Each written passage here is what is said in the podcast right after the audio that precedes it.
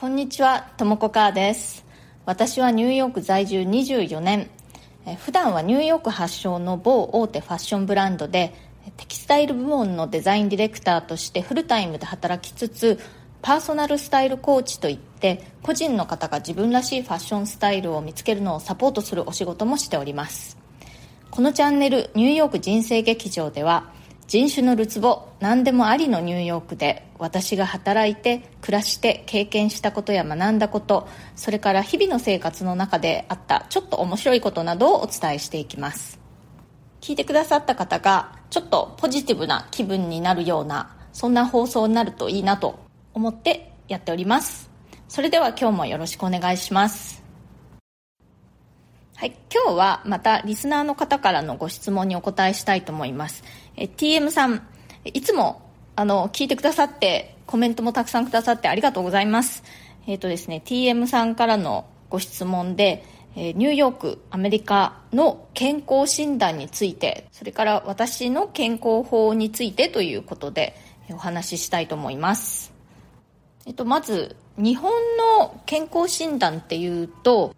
自治体主導とか、または会社員の方だったりすると、その会社の主導でやっているという場合があると思います。まあ、私もね、あの、日本で会社員してたこともあるんですけれども、その時どうだったかなんかちょっと記憶がないんですけれども、まあ、やってたんだと思うんですよね。で、それに引き換えですね、アメリカではそういう、あの、自治体なり、会社なりそういうところの主導で健康診断をするってことがまずないんですよ。それはたとえどんな大きい会社であっても同じだと思います。じゃあまあみんなはどうしているかと言いますとですね。まあそもそもアメリカというところは国民皆保険がないので保険をですねそれぞれ自分で何とかしてゲットしないといけないんですね。でまああの会社員の人なんかだと大概の会社がその保険をね健康保険を会社を通じて提供しているという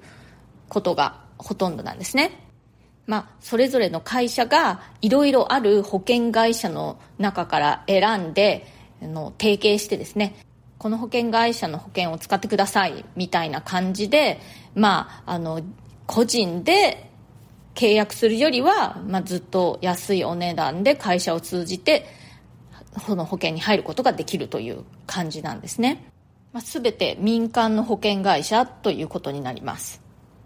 で例外はというとあのメディケアというのとメディケイドというのが一応ありましてアメリカにも。それは公的な保険なんですけれどもメディケアというのは65歳以上の高齢者の人とかあとはあの身体障害のある方とかそういう感じの方が入ることができる公的な保険ということになります。でメディケイドというのは低所得者の方を対象に政府がやっている保険ということになります。なのでメディケアにもメディケイドにもその該当しない大多数の人たちっていうのは民間の保険を何とかしてあの、まあ、会社を通じてだったりあとはフリーランスの人たちなんかだとそのフリーランス組合みたいなのを通じてなのかな。なんとかして、まあ、保険をあの契約するという感じになっているんですね。で大きい会社であればあるほど、まあ、あとはね公務員とかであればあるほど保険の内容も充実しているし掛け金もまあほどほどというかそれでも結構高いんですよ。月に何万円もかかってしまうという感じで。人によってはですね本当に月に本当800ドルだとかもうそんなの10万円近くですよね。そのくらい保険に払っているという人もいます。それでですねその個人個人が入っている自分の保険ですね。その保険会社の契約内容によりなんですけれども大抵の契約内容の場合に、えー、年に1回健康診断を受けることができます。ただしねその健康診断といっても日本の健康診断みたいにたくさんいろんな項目いっぱい検査するんじゃなくて、簡単な血液検査だけだったりします。それはいわゆる主治医のもとでやるんですね。主治医っていうのは大体内科医だったりするんですけれどもでそれ以外に女性の場合だったら婦人科の検診だとかあとは、えー、50歳以上だったかな、あの大腸子宮検査みたいなのも保険でカバーされて年に1回受けることができると思います。ただしそういった検査検診っていうのね全部自分が主導であのちゃんと予約を取ってねやらなくちゃいけないんですよ。だから人によってはもう何年間もそんなあの検査なんかしてないっていう人もざらにいます。ちゃんと自分でねあのあもう前回の検査から1年経ったからまた検査の時期だなっつって予約を入れてあの検査お願いしますって言ってやらないと誰もあの世話焼いてくれないんですよ。私は一応、えーとね、夏の時期に年に1回いろんな検診を全部受けることにしていてまあ全部といってもですねあの血液検査とあとはその婦人科検診ですね。本当はね目の検査と皮膚の検査も毎年1回やった方がいいかなと思っているんですけれどもやってないですね。やった方がいいですね。あとですねもし何かこう異常があればとか何か気になることがあれば別に年1回じゃなくても検査を受けることができるんですけれども何回まで保険がカバーしてくれるかとかそういうのはその保険のね契約内容によるんですよ。どういう内容の検査が、えどこまで保険でカバーされるかということは本当にまちまちなので自分の契約している保険会社と相談してねよく聞く必要があったりします。あとはね何が一番面倒くさいかっていうと日本だとそのどのお医者さんでもその保険使えるじゃないですか。アメリカってそれぞれのお医者さんがねその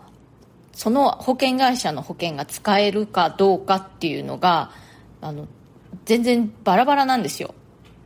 なんかわかります？だから例えば保険会社 ABC ってあるとするじゃないですか。で私は A という保険に入ってるとしますね。でどこか、えー、調子が悪くなったとしますね。体の調子が悪くなったとしてで友達から聞いた評判のいい名医 D 先生としておきましょう。D 先生に私も見てもらいたいと思ったとしますよね。でもまずやることは D 先生のところに電話してですね。D 先生は保険会社 A の保険は受け付けてますか？って聞かなくちゃいけないんですよ。で受け付けてますって言われたらいいんですけれどもいや D 先生はね保険会社 B しか受け取ってませんよって言われたらもう私は見てもらえないわけなんです。まあ厳密に言うとね全部自腹を切ってあの払いますって言えば見てもらえるんですよどんな先生でも。でもアメリカの医療費ってその自腹で払うとねとんでもない高額なんですよ。もうとんでもない高額であのまあ無理なんですね。だからまあ泣く泣く D 先生に見てもらうことは諦めてだったらじゃあ私の持ってる保険保険会社 A の保険が効くお医者さんってどのお医者さんかなっていうことを探してその中から行くお医者さんを選ばなくちゃいけないというそういう感じになってるんですね。それで例えばですけれどもまた別の話でね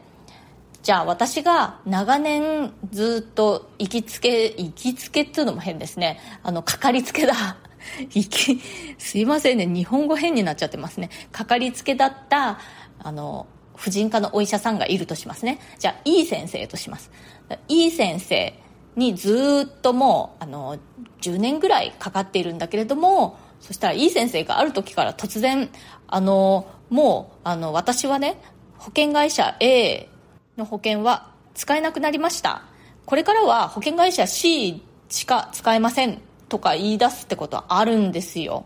そうするとまあ私はまた別のお医者さんを探さなくちゃいけないっていうことになります。このアメリカの保険制度がですねまあアメリカ生活の上でマイナス点の一つになりますね。うんすごく複雑だしまあ、結構あのお金もかかります。私自身が契約している保険というのは、まあ、比較的いい内容の保険だと思うんですけれどもそれでも結構不満が多いですね。えっと、それで私自身の健康法はというとですねそうだな。まずバランスのいい食事というのをなるべく心がけています。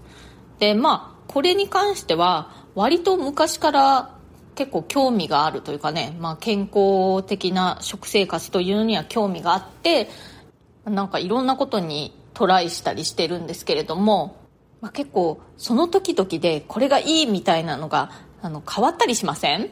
でそういうの出るとねあの自分に合うかどうかとかちょっと試してみたりするたちではあります。最近の私の中でのトレンドはですねあのなるべく糖分を減らすっていうこととあとはお酒を控えめにしているということと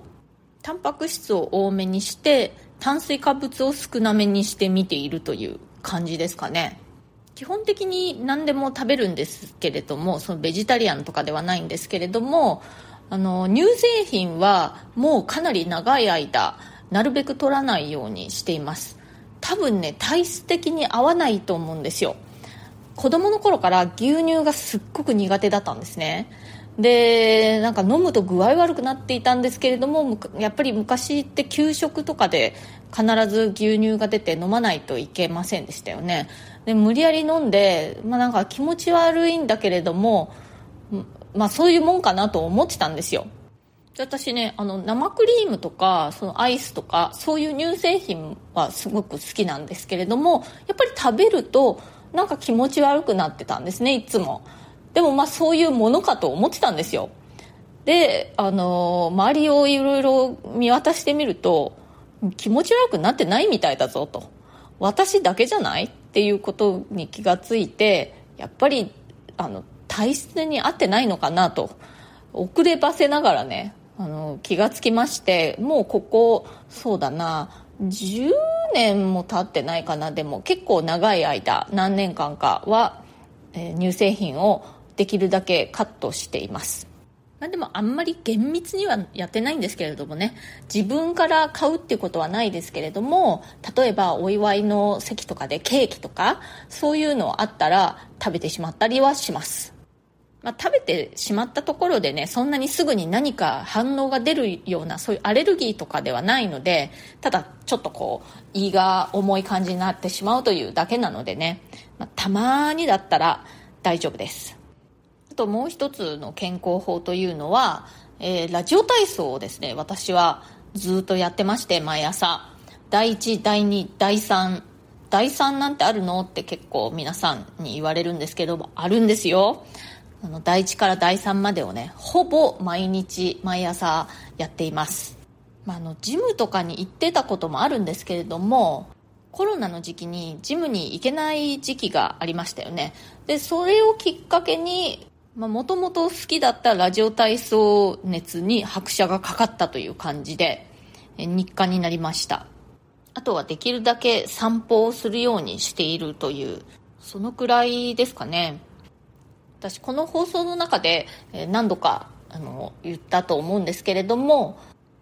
去年の3月の終わり頃にコロナにかかってしまったんですね。その頃まだ本当にパンデミックって騒ぎ出した初期だったのでまだみんなねニューヨークではマスクもしていなかったし一応手洗いとかは気をつけてたと思うんですけれども私自身マスクしていなかったしですね。どこで移ったかはわからないんですけれどもまとにかくコロナにかかってしまいましてでこうやって無事治ったんですけれどもちょっとね体調が元通りじゃないっていう感じなんですよね。なのであのもちろん専門のお医者さんのところに通ってはいますしあとは針を試したりですね。いろいろなビタミンとかサプリメントとかを取るようになりました。本当コロナはですね何ていうの？もうばらつきが激しい病気ですね。うん。ニューヨークにはコロナにかかってしまった人が本当たくさんいるんですけれども私の周りあと職場の同僚とかあの身近なお友達の中でもかかったっていう人が本当にたくさんゴロゴロいるんですけれどもその中でも症状の出方とかその後遺症とかですね本当にどの人にどう出るかわからないっていう感じですね。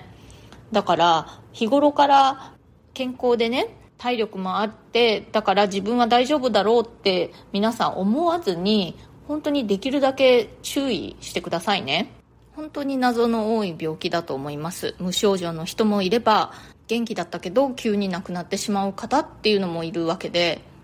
全然ねあのただの風邪じゃ本当ないですから。インフルエンザとかとも違うしぜひぜひ皆さんね十分に注意なさってください。まあ、誰もねその自らかかりたいと思ってコロナにかかってる人いないと思うんですけれども本当にかからないに越したことはありません。またもう一回言いますけれどもねただの風邪とは全然違いますから本当に、まあ、どちらかというとねあのロシアンルーレットに近いと思います。何が出るかどう出るかわからない。まあ、たまたま運が良くてただの風邪みたいな感じで軽症で済んだりとか無症状だったりってこともあるけれども亡くなってしまったりねあの後遺症がずっと続いたりそういうこともあります。油断大敵です。はい今日はこの辺で終わりにしたいと思います。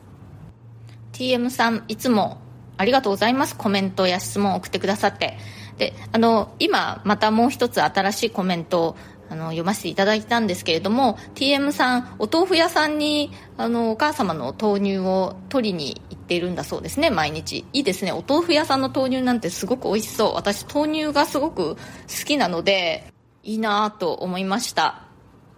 それから大阪の翔子さんコメントありがとうございます。すごく嬉しいです。今日のニューヨーク人生劇場いかがだったでしょうか？今日はねアメリカの健康保険、まあ、健康診断の話から、まあ、健康保険がこうだよみたいな話そして私の健康法についてお話しさせていただきました。気に入ってくださったらチャンネルのフォローをぜひよろしくお願いします。それから質問やリクエスト相談など受け付けていますので何かありましたら私のあのプロフィールのところに質問できるリンクを貼ってますのでそちらの方からぜひ送ってください。ニューヨークのことやファッションのこと海外で働くこと海外で暮らすことキャリアチェンジライフスタイルを変えてみたいそういったような内容ですかね。私にお答えできそうなことであればこの放送を通じてできるだけお返事していきたいと思います。今日も最後まで聞いてくださってありがとうございました。